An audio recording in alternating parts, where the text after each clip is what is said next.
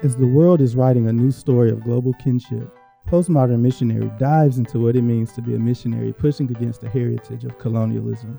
Join Reverend Katie Meek as she explores life and faith in Sierra Leone.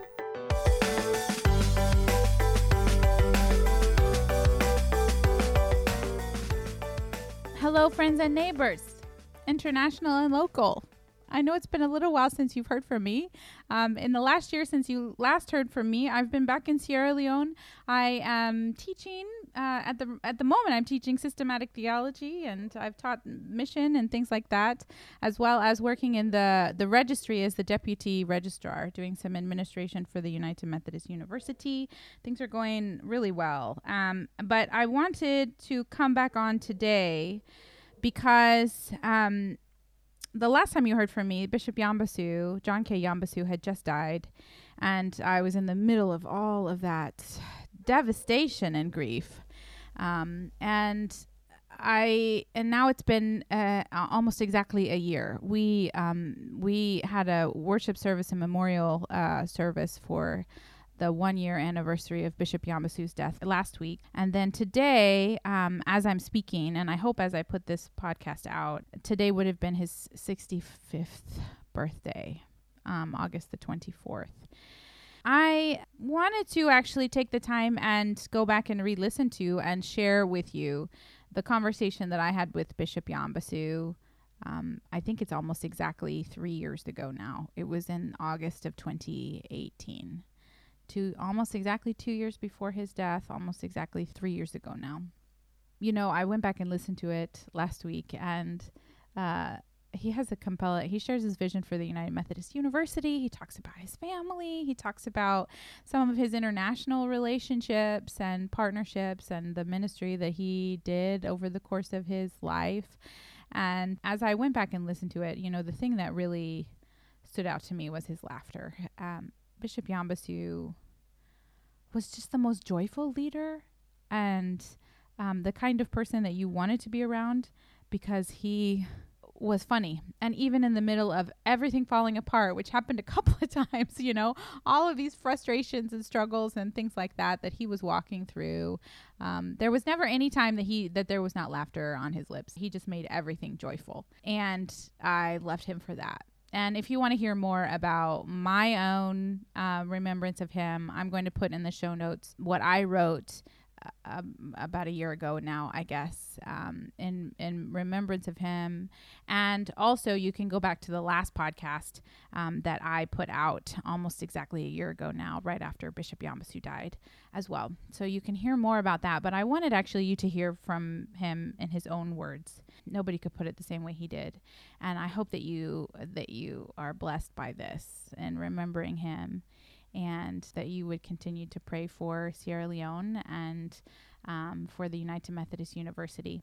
The other thing I wanted to say as we get going is a lot of the dreams that Bishop Yambasu uh, talked about in terms of expansion of the university have come to fruition. We, um, since then, since since August three years ago, we have opened up three new schools, and we're in the process of opening another one. So we have a school of education, a school of business, and a preparatory college to help um, students pass the um, entry exam for university as well as the School of Theology.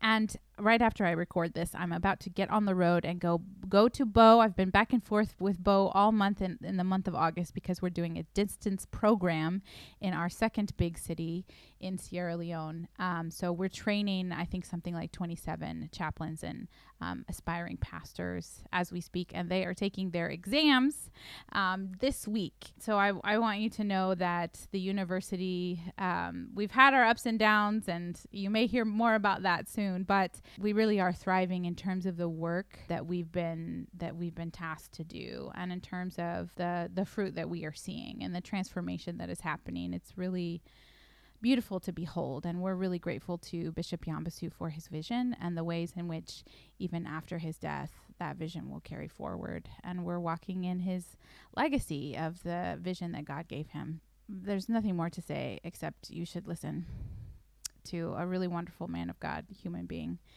uh, Bishop John K. Yambasu.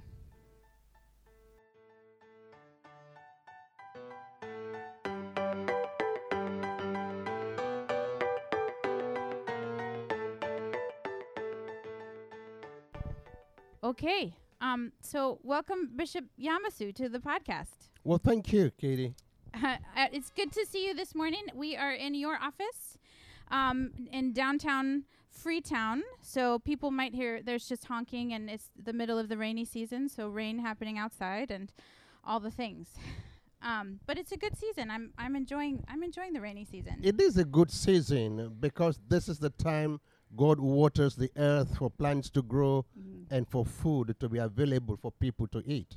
Yeah, it's wonderful. It's actually this ra- this rainy season is kind of strange though. We it's been a light season, hasn't it? It's been a light season, extremely light season, because by now we should be really having excessive downpour of rain. Yeah. Yeah. And it's been we've had some really nice days.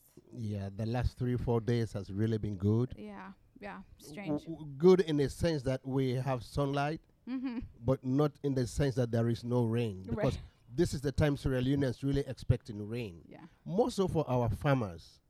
Because while we rejoice here in the city that there is no rain, Right. the farmers down in the rural communities are really sweating. They are just thinking, wow, what's happening Yeah. to our crops? I didn't really think about the agricultural side of it. I've I've been worried about what's going to happen in March and April when we don't have enough water.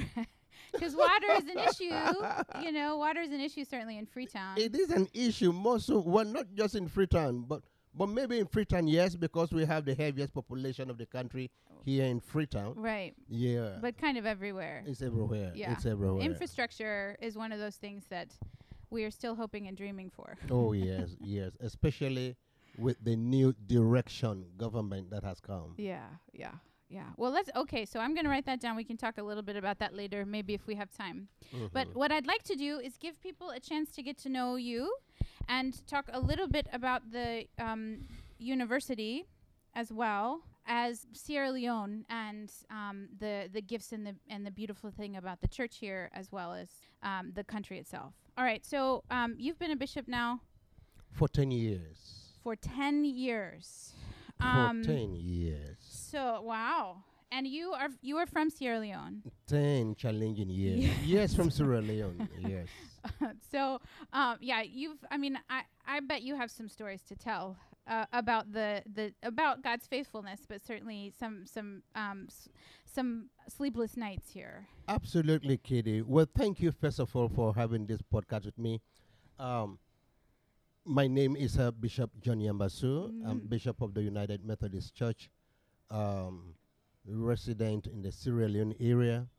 I was elected on the 28th of December 2008, Mm-hmm. and so I'm like 10 years old. You know, 10 Mhm. years old in the episcopacy.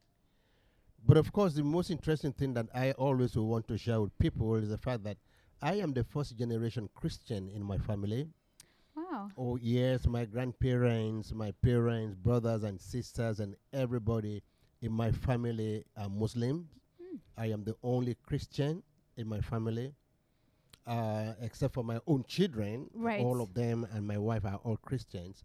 But that gives me, you know, a better perspective of who I am, even as I go in, as I came into ministry, and uh, my relationship, you know, with the people from whom I came. Yeah. Because it's about 60% Muslim in Sierra Leone. It's about right? sixty percent Muslims in Sierra Leone. Yeah. yeah. So it's interesting. We we get lots of days off for different Muslim holidays. We just had one a couple of days ago. We just had one, and uh, unfortunately, I never had it because we were busy here in the office working out budget for 2019 for Mhm. Mercy Hospital and uh, the Child Rescue Center. But I think it was a holiday worth spending that way. Yeah. Well, I think um, the the work of a bishop is never done, and certainly certainly in Sierra Leone, you're a very hard worker. it is strange when other bishops get to hear that I was sitting down on the budget committee. yeah. That's not the work of a bishop, you know. right. But, but, but then here in Sierra Leone, Africa, you got to do that Mhm. because you need to provide guidance and all the rest of that. And in any case, it is expected of our people. It's part of our culture, Right. especially when you are dealing with partners who are pouring in their money into the programs. They want nothing but the best. Right. And you not being in a meeting and then having the wrong budget can never be a good excuse for them. Right. So right. you have to make sure that the right thing is done. So in many ways, you you are there to provide um, uh, because you have exposure to the ways um, people in the West do things and certain expectations with your partnerships, but then also provide your own wisdom and accountability. Absolutely. Especially when we are in a time of transition right now in those two programs. Uh, we are just phasing out the residential program, so we will no longer have an orphanage Mm-hmm. in uh, uh, keeping with the expectations of uh, the United Nations that the best place to care for children is in the home. right. And so, some two months ago, we transitioned all of the 40 children in the on the orphanage into homes. And so, it's a critical time. Right. And yeah. so, it's a new budget totally of what it means to keep them in those homes, taking care of them and their families is a new dynamic, new staff, new orientation, and everything. So, so we are is a learning curve, and so we had to put everything together to make Mhm. sure we prepare the right budget because Mhm. if we miss it, we miss it for good. Right, right. So let's talk just really quickly because I I think th- um, the CRC and Mercy Hospital and all of that is kind of your baby in some ways. It You- is my baby. Yeah. It is my baby, and I give God the glory for that. Yeah, well, I mean, I think I think in many ways what um, we we saw the kind of uh, visionary leader that you are uh, through that uh, when it started. So uh, the CRC is called the Child Rescue Center. It's in Bo, Mhm. and now there is a hospital attached to it called Mercy Hospital. So can you tell us just quickly the story of how all of that started? It's an interesting story and a very long one too. But Mhm. thank you. I, I will tell you very quickly. I I was a staff working here at the UMC house, Mm-hmm. and I expe- as a youth director. And this was like 1999, 2000, something like that. No, 1990. I actually Oh, came okay. here in 1990. Wow. Okay. yes. Okay. And I did that for about eight years, and that was the time when the war broke out in Sierra Leone. Mm-hmm.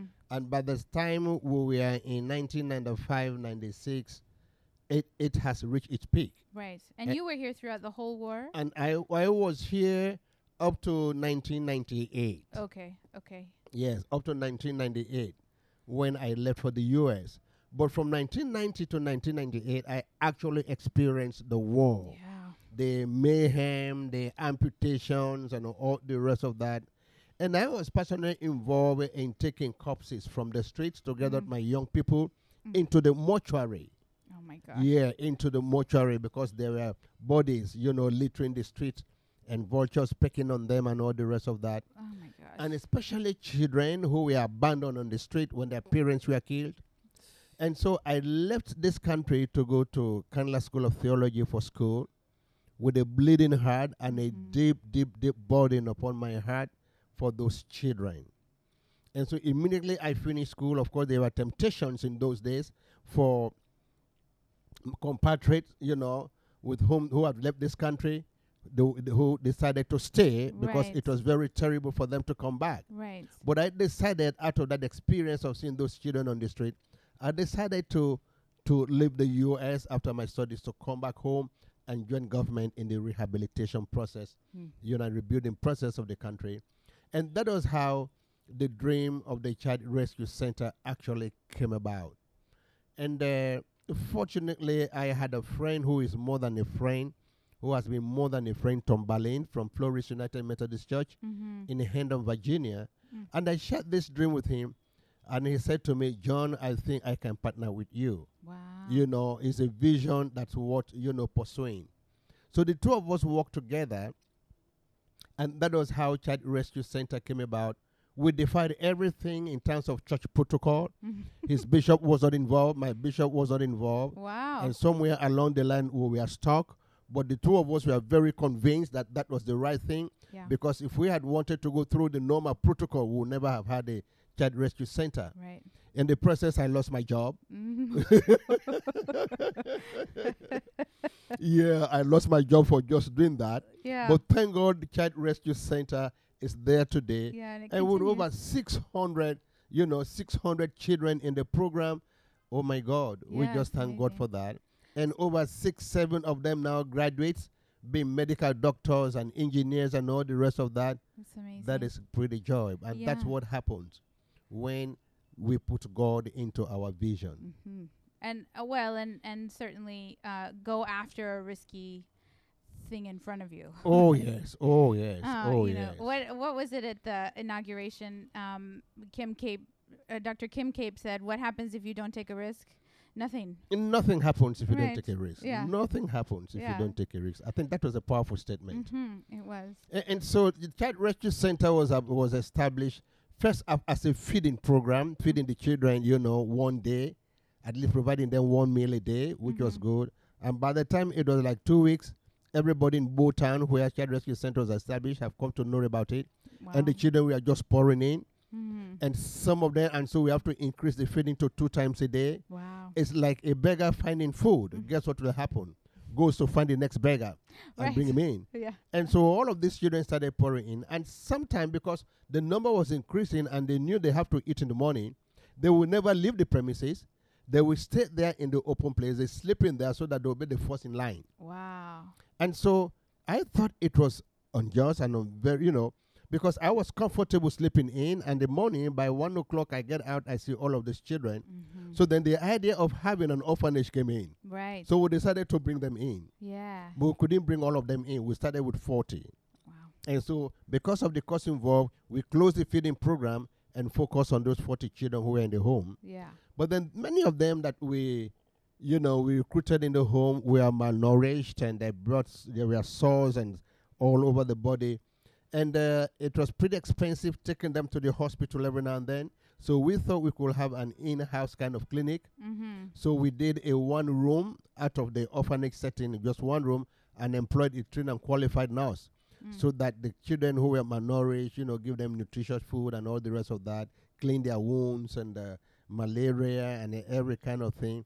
And so it was that one bedroom, Mm-hmm. that one bedroom kind of crash clinic right. that has now been transformed into a full-fledged Mercy hospital. And Mercy Hospital does research um, about communicable diseases. oh, they do. It's one and of the best. It's yeah. one of the best research hospitals in this country. It's amazing. It and they is. they have a new wing now. I was just there in I guess April. So um, it really is incredible all the things that they do. That is the OR, the new OR building. We are hoping that we'll be able to open that OR building in January, hmm basically through support from the Helping Children Worldwide in Virginia. We have got all of the equipment, the surgical equipment and machinery and everything now in the high seas. hmm So we'll be able to have that and officially open the hospital, the new building. And that will bring in an overflow of patients. Mm-hmm. So while we are doing that also, we're also thinking of expanding the hospital by providing a new building for admitting for admitting patients. Great. Wow. Mm-hmm. Okay, so so that gives a little history, and then you um, lost your job at the at the UMC house and became later a missionary. I lost my job. I focused for one full time, one full year on CRC, Mm-hmm. and then later on, the General Board of Global Ministries, United Methodist Women, saw the very good work that I was doing, and they thought I could expand that to other parts of Africa, wow. and so they hired me as a as a regional missionary, and I worked in Ghana, where I was in Sub-Saharan Africa Mm-hmm. in about 13 countries, but I was based in Ghana, okay. and that was another eye-opening experience I for me altogether, as I you know came into direct contact with people with AIDS and uh, children in conflict with the law, and uh, you know also I did all sort of things mm-hmm. you know, from student movement to scholarship for ch- for children and deprived as students who could not go to college because and they have all their qualifications and working with General Board of Higher Education and GBGM and all the rest of that. It, it was a it, it was like anything. Mm-hmm. I did almost anything there, and that was really very interesting. And that kind of really opened my eyes to the realities in our world, the inequalities in our world Yeah. especially in Africa, with the abundance of potential wealth that we have, and the diamonds and gold and all the rest of that, but how our people still live in squalor, you know, on the continent. There's a lot of injustice, A whole lot of injustice. and you just run into it around every corner. Seems like here. We're, we're here and s- we, we live with it, we sleep with it, we Yeah. wake up with it day by day. Right. Day by day. Yeah. You see, day by day. And sometimes, you know, often when we have missionaries coming here, it's like they come to do one thing, Mm-hmm. but by the time they are actually there for one or two weeks, they want to do so many things. like you, Katie. because because you are tending to one need and then there's another need. Oh, this is important too. So let me do it. And then there's another and another. So what I always tell my missionaries is it's better off when you do one Mm-hmm. and do it well right. than you do so many Right. and you are stretched so thin. right. So so that's where we are. That's right. That's right. I'm very happy to be at the university. that way, Oh. give my attention there. yes, yes. Oh yes. But oh yeah, yes. I- well, I will say that we in the West have a tendency to want to fix things, and you know, generally, um, mission work is not about fixing things. It's it's um, it's about developing relationships and opening, and through those relationships, um, saying yes to to God when God works. Right. It So- is about relationships. It is about empowerment. It is about knowing that the people you have come to work with, not for, Mhm. are equally knowledgeable. Mhm. And because they are in their context, they know about their context more than you do Right. as a missionary. Yeah, not equally knowledgeable, more Oh, knowledgeable. yes. So so so so all that a missionary is supposed to do is to say, what can we do together? right. Instead of how can I help you? Right. You see, again, that's where we miss it. It's not really helping, but working together. I think that's the war. Is it Mhm. togetherness? And in the process, hopefully, b- there is a change in both. There's a change in both. Right. Definitely, there's a Uh, change in both. In fact, I've I have told missionary. I've been a missionary myself and working in Africa. Mhm. I, I I just I, I you know that's just me.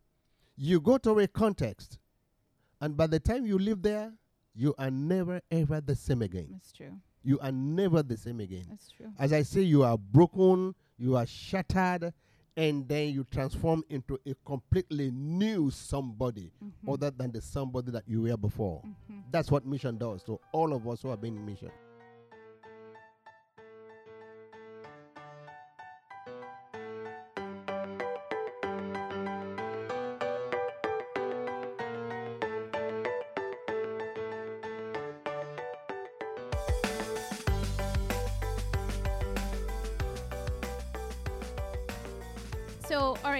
Then you became a bishop in 2008.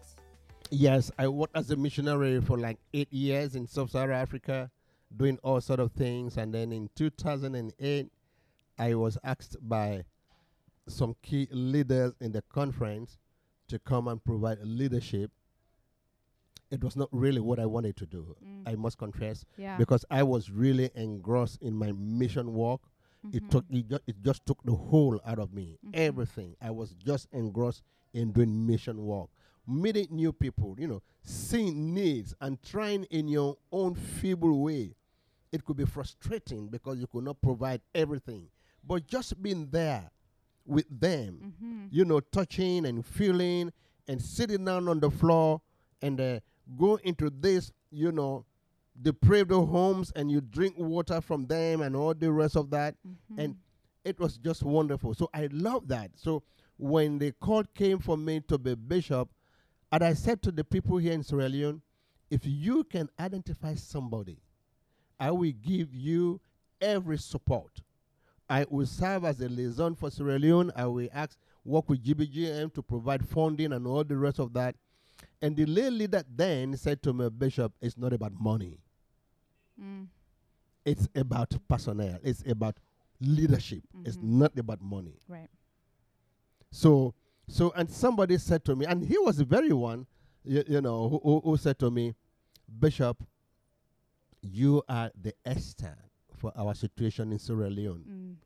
God has exposed you in the outside world to know what the realities in as an so that He will equip you to come back in Sierra Leone and serve. Yeah. And if you don't come back to Sierra Leone, posterity will hold you responsible. Mm. And, and, and that kind of really touched my heart. Yeah. So I said, well, let me pray about it. But my prayer actually was that I don't come. so eventually, the interesting thing is, hey, look, one day we sat in the living room, the time dining table with my family, you know, four children, myself and my wife. Mm. And I said to them, you know what? That's what God is saying that we go. People have come to me, and uh, in fact, when they went to me, two people went to me, and one of them we all sat at table, introduced them. I said, you see, those people that came last week, they wanted me to go and be bishop. I said, but honestly, I don't want to go. Let's vote. Let's put into a vote. With your family. Yeah. Uh-huh. Let's put it in a vote. Where the two elderly children, where there were actually three of them, they have missed home because they have grown Mm. up here, they have got Mhm. friends and all the rest of that. Right. And going to Ghana, it was new friends and it was a little traumatic for them, a little Yeah. bit, having to change It's location and geography.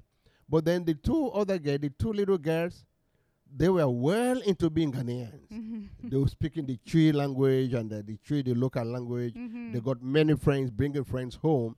So they, they said, "Well, we don't, we are not voting because we you are more than we are. So, but, but we don't want to go anywhere. we want to stay here." Ah. But to cut a long matter short, in the final analysis, I think I considered, you know, to God and said, "I will come." Yeah. Yeah, and that's a whole s- different story altogether. It's beautiful. Um, I do think that Sierra Leone uh, is crying out f- for leadership, and and I, I think leaders who have integrity, um, leaders who have integrity and who are willing to work hard, um, because uh, they're they're um, it, it seems like w- what we often see here, at least um, from my perspective from the outside, is that um, sometimes people find power and then they they use that power to serve themselves rather than the community. Well, And I might I might be wrong about that. well, sometimes could be an uh, underestimation. It's really most times. Most Okay. times, people aspire to leadership, not on account of wanting to lead or to give, but to receive. Right. and that is what is responsible. You know, almost uh, since 1961, we got independence on 50, almost 60 years down the line. There's not much difference that you'll find. Mm.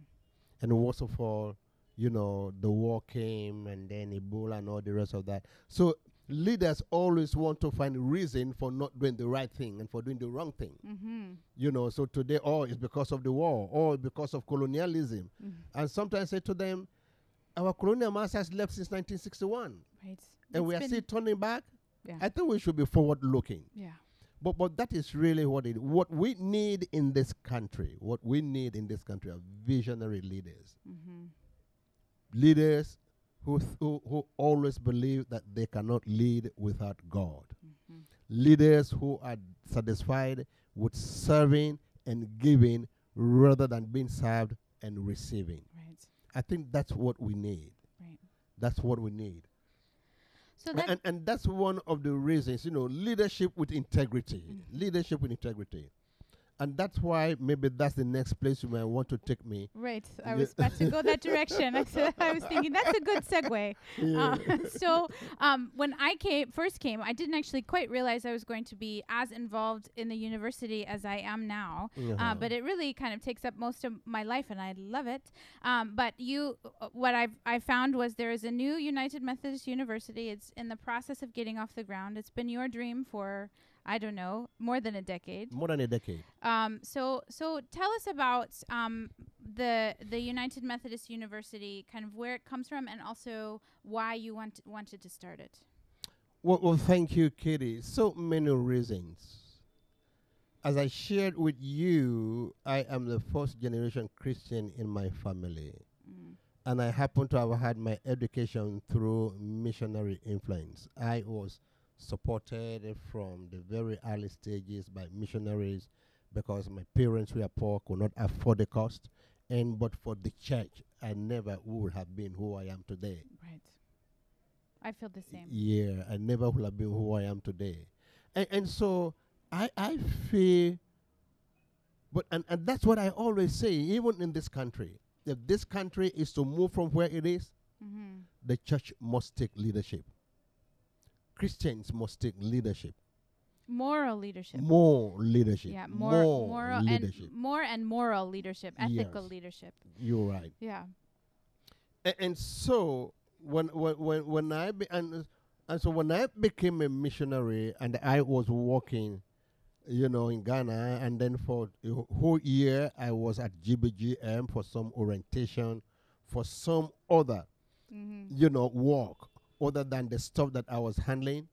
Uh, the women's division which was trying to focus more on children, and so I was in the U the, in the U.S. for one year to try to put all of those together.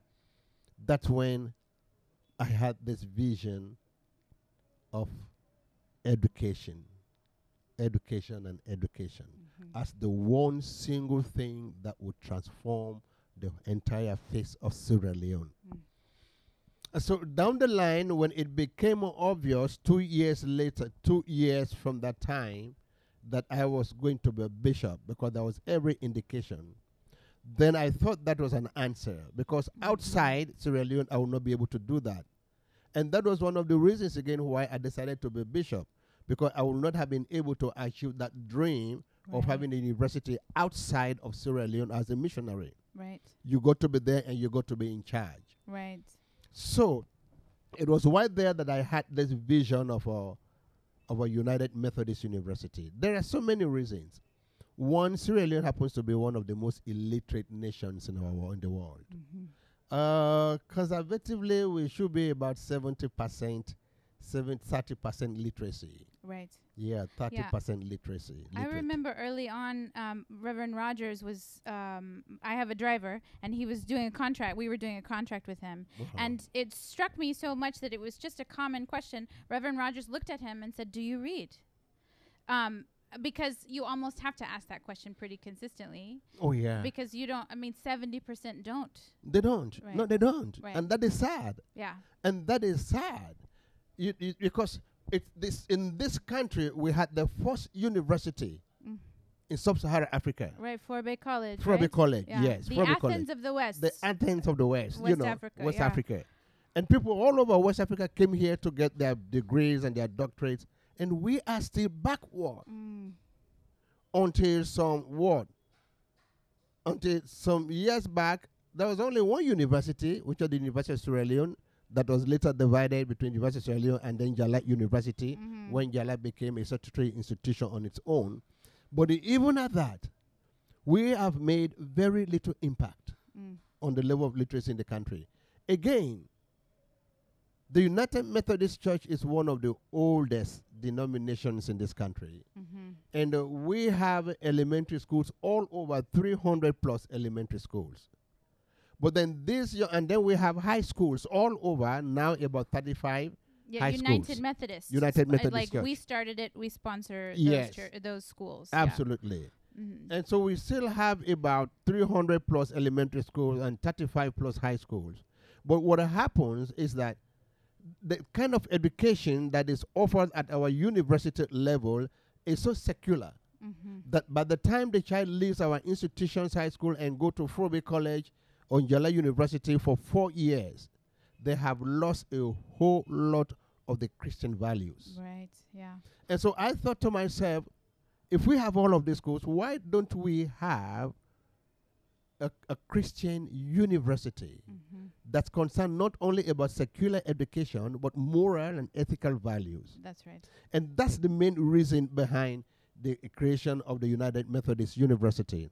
And then also, we thought that if that was going to be the goal, then we must start with the seminary. Mm-hmm. That's the first thing. We have to start with the seminary where we bring our people directly in contact with God and what it means to be a Christian worker.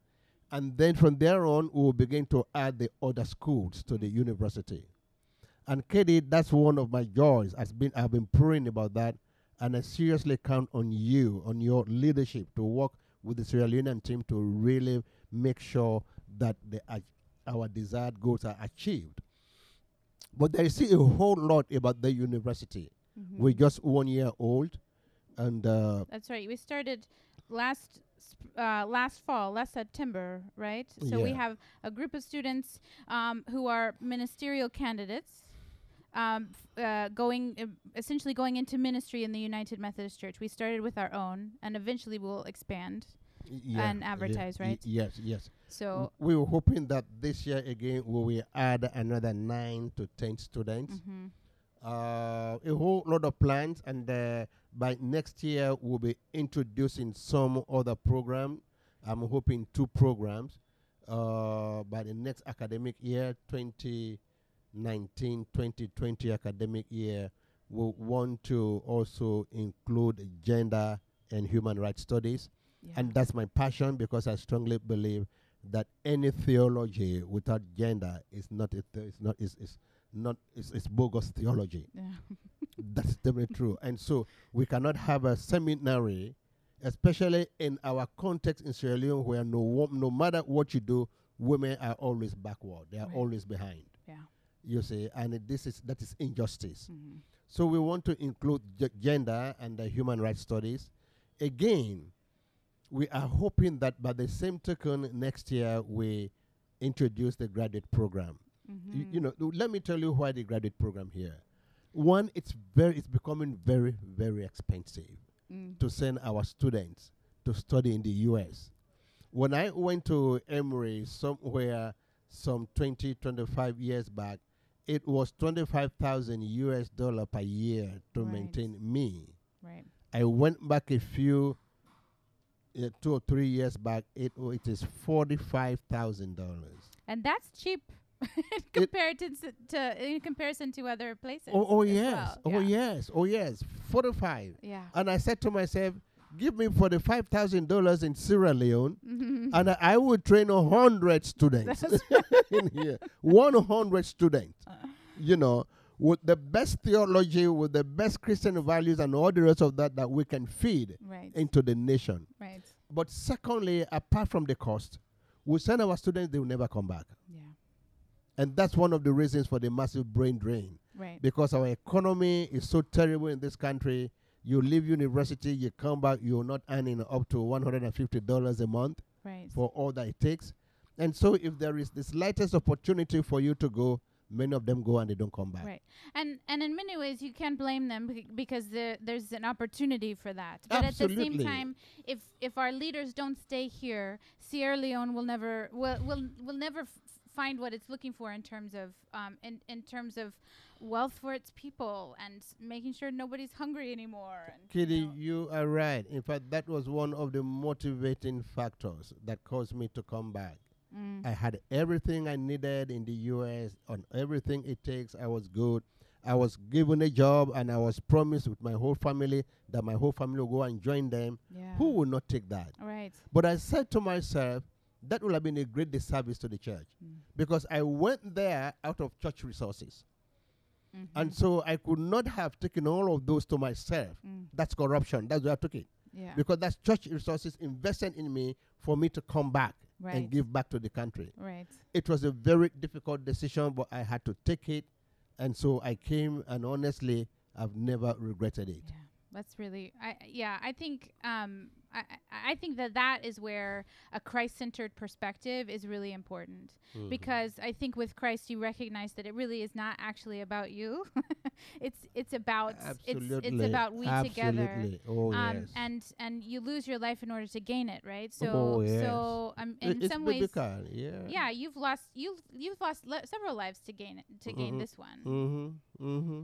Um, and also in the process, a lot of other people have been helped. Oh yes, oh yes. Today you can't believe it. I took up with two elderly people in the entire UMC setting that had master's degree. Two years down the line, they retired, and so I was the only one with a master's degree Mm. in the conference. wow. And and you know what that means. Yeah. You have a vision. You're discussing with people. They are wondering where is it coming from. You know, they look at you like you're coming from a different planet. Right. and so, and so I thought that was a crisis for me. right. and it was a crisis for me because you can't share your vision you can share your vision but people just don't understand Mhm. when i told them about the university they say hey They say, here comes another, you know, Crazy man. another Crazy crazy man, man, another dreamer. Where is he going to have all of that money? What's he talking about? Right. because a good number of them didn't have university education, theological education, because all of them, most of them were just theological education by extension. right.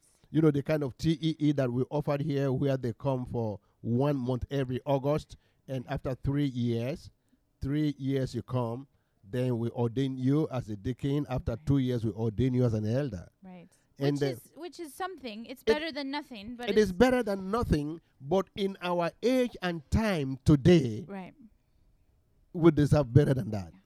A- And so I engage myself into intentional leadership development, Right. sending these students to the ecumenical theological seminar that we had here, sending them to Africa University to do their bachelors, to do their diplomas, and to do their masters. Mm. And today, I have not yet arrived, but I thank God that we have the kind of team that they that can now understand when we are talking about, you know, development or you know, all the sort of that. Right.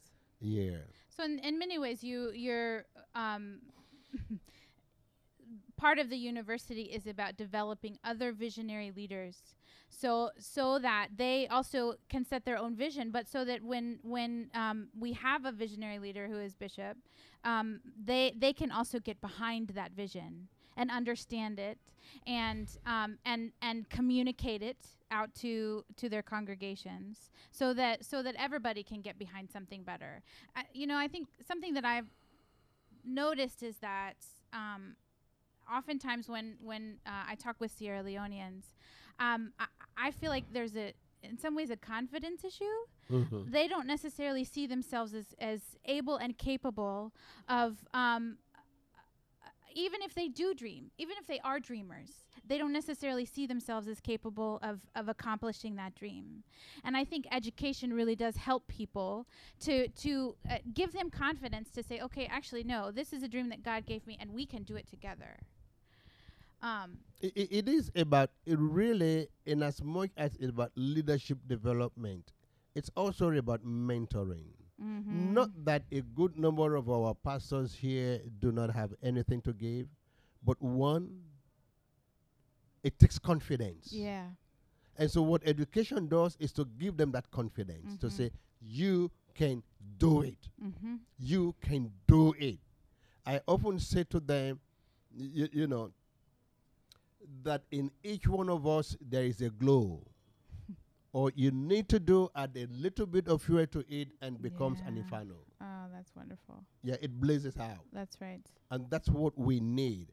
And that's what I have been trying over the last 10 years to instill in my Mhm. clergy to, to you know for them to know that each in each one of us there is a gift that God has given and we have to transform that gift into something tangible not only for their own personal benefit Mhm. but for the benefit of the church and society Absolutely. because uh, again coming back to where we started the reason for my coming one of the things one of the reasons why god blessed abraham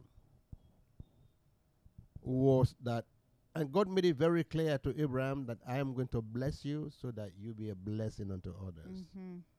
so that you be a blessing. And so all that I am doing is really realizing the fact that I have been blessed. I don't have material resources. I don't have all it takes in terms of the world standard. Mm-hmm. But spiritually, I think I have been specially blessed from coming from a Muslim background to being a Christian. I have seen the light. I'm now walking towards my salvation and all the rest of that. I think that's tremendous blessing that God has ever given me. Mm. And I wanted to come back home and be a blessing to others so that they too.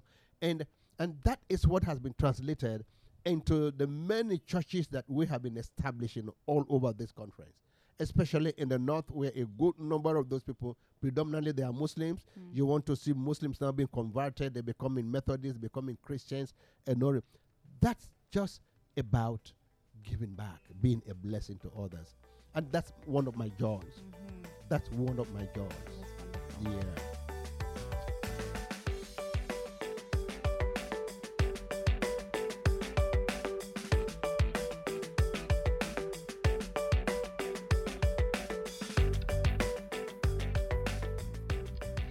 yeah like to say about the university that we, um, in many ways, are playing the long game. Mhm. And what I mean by that is, um, i- is there are s- there are certainly short-term gains that we could be making in the process, but but we've chosen to to invest and form a foundation yeah. so that we can develop principled leaders. So th- for the next generation, so that the next generation can essentially have have the empowerment to make things better, have the vision, have the integrity, Mhm. have the the excellent uh, focus, and all of that to make things better. Well, Kitty, I will be working with the faculty, with you people, maybe Mm. in the next one week when I'm a little settled. Um, you're right. One of the visions that I have uh, is to develop a new program that's called Le- Leadership Academy. Mm. In, in, in, in the context in which we live today, we cannot just leave the whole uh, issue of running the church in the hands of clergy. Yeah. Oh. They are too busy, they are over busy, doing Busy, almost busy. everything Yeah. that we need to train cutting edge, you know, laity Mm-hmm. to give the kind of support, Mm-hmm. you see, to give the kind of support to our pastors.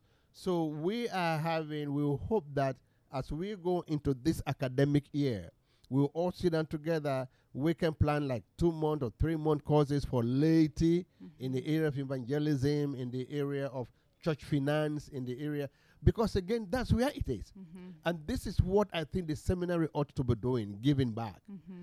Because we have all of these people running the church. Today we have issues of finance, you know, money running the church. Mm-hmm. And who are the people really handling the money? The laity in the church. And so we need to really go back to the root, bring them together, even, even once every month or every quarter, and teach them basics in sacrificial giving, basics in self giving, Mhm. personal giving, other than sitting down collecting the offerings that come and then put them in the bank and next day they write checks to it. It Mm. goes beyond that Mm-hmm. you see. And especially with the new university we are building and everything, the new churches and the new parsonages, we can't depend 100% on what is coming out. Right. You know, the days are far gone when GBGM, Global Ministries, used to send to churches what they call block grant. Here is $20,000. Use it for discretion. Now there's no discretionary fund. Mm. Every money coming in this conference and around the world is now designated Right. and so you can use it otherwise. So we want to go into that to train our lay people how they could be more actively involved in the day-to-day running of the church. How can we do church in the light of our modern times? Yes. time, you know, times. So that's what we want to talk about, and we'll be working with you to do some short-term courses. Mm-hmm. It's a, I don't know how. It's just an idea. Yeah. No, I so think it's just a vision. I don't know. You are the experts, and you all will work on that. Well, and we've actually already talked about it. We have we have kind of a, a list going of um, of ways that we can go beyond our current students. And Uh-huh. of course, you know that we have um, a chaplaincy program Yes. for. You already mentioned we have 400 something. Um, in America, we call yeah. them elementary and high and middle school and high Middle schools. School, high school. Okay. but um, primary and secondary schools. Um, and and we're in the process of training a chaplain for each of the, um, The schools. secondary schools right Yes. now, Uh-huh. so that um, we can continue to um, develop principled and faith-based leadership among our young people. So every school was meant to to send a chaplain to be trained at the um, at the School of Theology as well. Yeah. So we've kind of started small, but it it it, it continues to grow, and It I think that there's grow. lots of good vision. it continues to grow. And of course, we've talked a lot about the School of Theology, which is the only one that we have open right now. Oh, but yes. oh, long yes. term, we plan to open a School of Allied Health Sciences. Is yes, that right? community and allied health sciences. Okay. And then, And then also the School of Agriculture. okay, And then the School of Development and Professional Studies. wonderful. Those are the three That's fantastic. that we want to add in the next four years.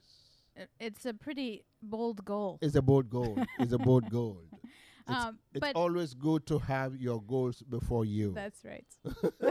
that's right. Something to work toward. oh, yes. So how can um you know if people are listening and and think okay I actually want to be a part of um uh, of making a long term impact um across the world how how can people who might want to partner with us do that Well, well, I think the very first thing we need to do, like the kind of podcast we're doing, Mm-hmm. we need to let the world and friends and partners know what we are doing. Absolutely. Then only they could be of help. Mm-hmm. In addition to that, we're also thinking of developing a website. Great. Yeah, part of that has been done. Uh-huh. Uh, just a matter of launching it, and through that we are able to market our products and our needs and that. But also in terms of what we might want friends, we want friends and partners how they want to be involved in.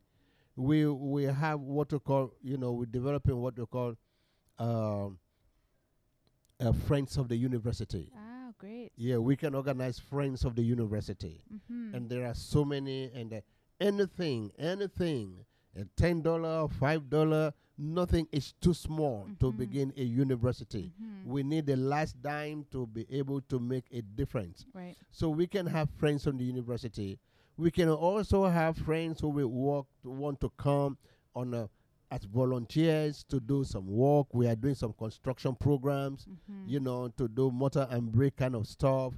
Somebody to come to help us with landscaping, you know, to beautify the compound. Maybe a librarian, somebody can come as a librarian to help us really reorganize and set up our library. I mean, there's enough for everybody to do. Absolutely. We might need a computer specialist who might want to come for one month or so and teach the students, you know, and all the rest of that. Right. So we can actually We welcome um, academics from across the world Academics from across the world, they can come come. teach. Yeah. Yes, as adjunct lecturers or professors, you can Mhm. come for like a month and teach all the modules Mhm. they can teach, and then you give the grades, and then you go back. Yeah, all sort of things. Yeah. So, uh, so there's actually lots of ways. I was going to say, come and see us. I would love to host you. Come and see. Come and see. Oh yes. Well, thank you. Thank you for that offer. thank you.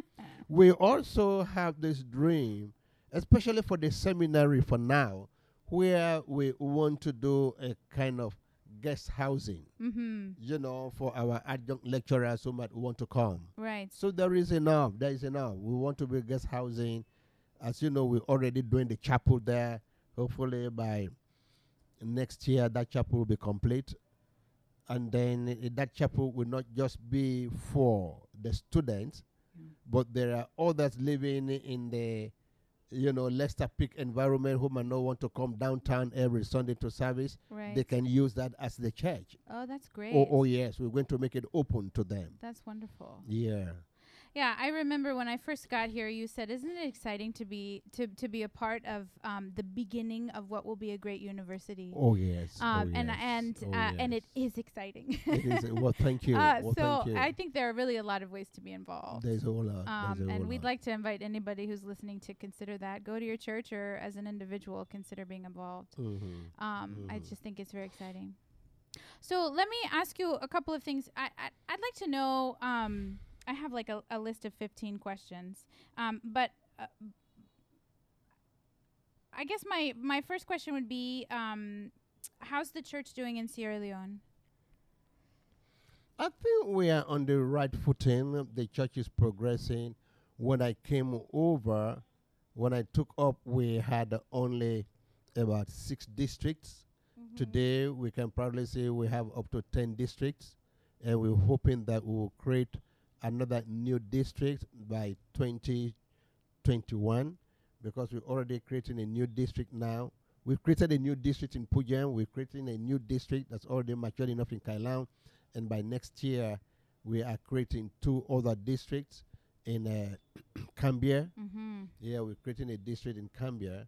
And so the church is doing well. We have expanded to places where we have never been, especially in the north and in the east and in the south. Uh, just creating new places for new people in keeping with the goals of the general of, of the general church. We uh, we have very strong youth fellowship and children Christian education program, children's ministry. Our women are strong. Uh, we do not have a strong men's organization anyway, Mm-hmm. which is just common everywhere. mm-hmm. Yeah. yeah. Um, our we are one of the leading denominations in the area of education. We are one of the leading denominations in the area of health. Yeah. We have about nine health facilities across the country, with four hospitals, including an eye, you know, an eye hospital. We are revamping our health, you know, facilities all over the place, especially here in Kissy, in Freetown, and in Mercy Hospital, Mhm. All in the process of creating an, uh, a patient-friendly environment and uh, creating our increasing our capacity to reach out to more people with high quality medical or health treatment. Uh, that's one thing that I think. Um, so one of the things that I love being about uh, about being a United Methodist is that we do go back to John Wesley. Um, his his theological focus and understanding of the gospel is that it's both head and heart, and it's both soul and body. Oh yeah. And so that means that that Jesus cares about um, health. Jesus cares about justice. Jesus cares about making sure that you are eating enough. Um, that that we we people of faith care about the whole person. Oh yeah. Um, and and even and and I see that everywhere here. I mean, I think the United Methodist Women speaking out against violence is um, so powerful. Um, and I and I think also, I mean, we just had this election, and the the churches banded together. You bishops came together, and um, and really, in many ways, kept the peace. oh yes. Well, by the grace of God. By the grace of God. By the grace of God. But I've seen you be bold and brave as a prophetic voice in this place. Well, thank you. It's Well, true. That that's what we are called to do, Katie, because because the Bible is very clear. God says, "I have given you my word for your for my people." If you tell them, and they move away from their evil ways, then if they die, if you if you tell them the truth, and they do not obey it, Mm-hmm. and they die in their sins, their blood will be upon you. Mm, But if you tell them the truth and they disobey and they die, then you'll be free of the blood. mm. And so I think this is a responsibility, it's a spiritual responsibility.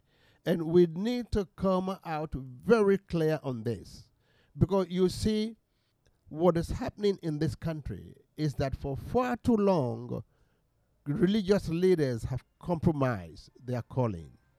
And uh, we have, you know, sung the praises of the leaders that be when we ought not to. We ought, you know, we have we have praised them when we ought to have condemned them. And so, you know, like all of the ills that has happened in this country over the years, yes, we may blame politicians, but we are to blame too. Mm. We share the blame. And so at this particular point, I think we need to be more proactive. We need to take a different stand and to say to government, well done when they do good, and they say to them, poor if they perform poorly. Right. I mean, we have to call be them out of corruption. Yes, we have to be prophetic about this, Yeah. and uh, uh, and uh, there is there is no other thing, nothing else, no alternative, but Mm. just to do that. That's Yeah. what we're called to do. So I have one last question. In talking about all of these um, questions of confidence and, and raising visionary leaders, my my question for you, because I know you to be someone who is a hard worker uh, and a visionary leader and very confident um, in your call. Well, I'm- thank you. You're thank welcome. I, Mhm. it's true. Um, and I, I, I w- want to know. I think maybe where that comes from. Like, what is the well from which you draw, and where and and and how is it that you have come to the place to to have that kind of principled and confident leadership? Well, well, thank you, Kitty, for, for, for that question. First of all, as I've shared with you already, I came from a very poor home. Mm-hmm. I went to school without shoes. Mm. I went to school with tattered uniforms. I went to school on a hungry stomach. Mm-hmm. And now that I have come to this point, and God has given me the special privilege, I say to myself, I will use every energy and all that it takes, that all that God gives me, to ensure that no child goes to school without uniform. No child goes to school with with unhungry stomach and, and that's my call. And, and, and so what I have done and what I have been doing over the years is that wherever I get the opportunity to be an advocate, to be a mouthpiece for the downtrodden in our community, in our society, I have to come down loud and clear. Mm-hmm. But also as God gives me the opportunity directly, because it's not just about talking, Mhm. but about doing. And that's the gospel message. We do not only preach, we also do. And so, whatever it costs, as God gives me the opportunity, that's the reason why I am the only, where maybe two of us, my, my, my, my, my cousin also had gone to university in the same family, but those are the two of us in the entire village of about 500 people Wow. in that village and in the entire community. So I want to give as much education as possible. I think you were with us when we went to my village Mm-hmm.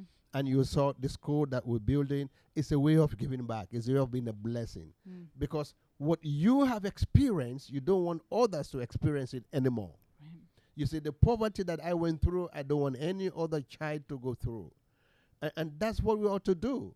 So that's kind of my, my propelling force. That's what it's in me. That's my drive. Mhm. That's really the drive.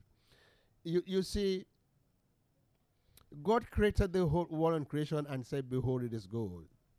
But mankind fell out of grace. And yet still, God's heart was still after us.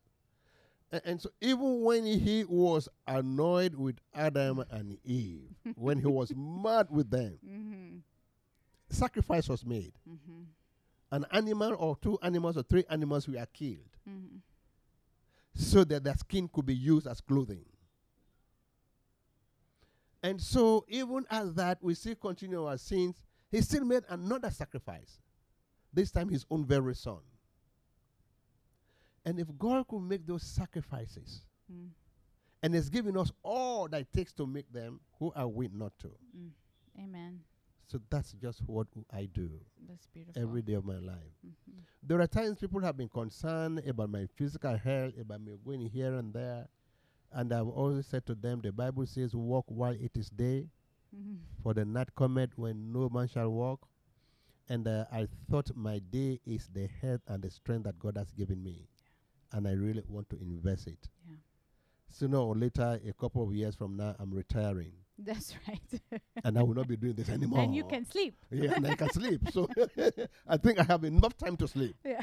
so, but now let me do what I am doing. Yeah. Well, and I look at you I, and do wonder how you do it all.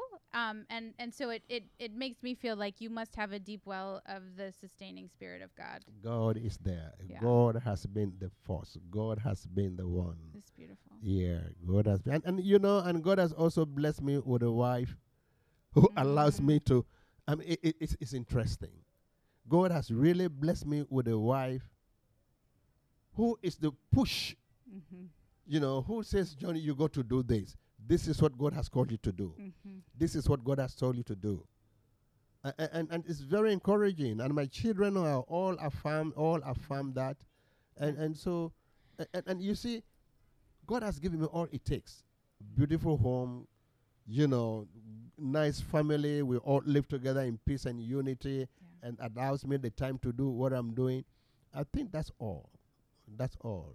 So God has been so kind to me in ways that I cannot express at all. Mm. He's giving me so much that even what I give, I think, can never ever be compared with a tenth of what He has done for me. It's beautiful. Well, I just want to say thank you for the opportunity. Well, thank you for the interview. And also, um, more than that, thank you for the opportunity to come here and serve.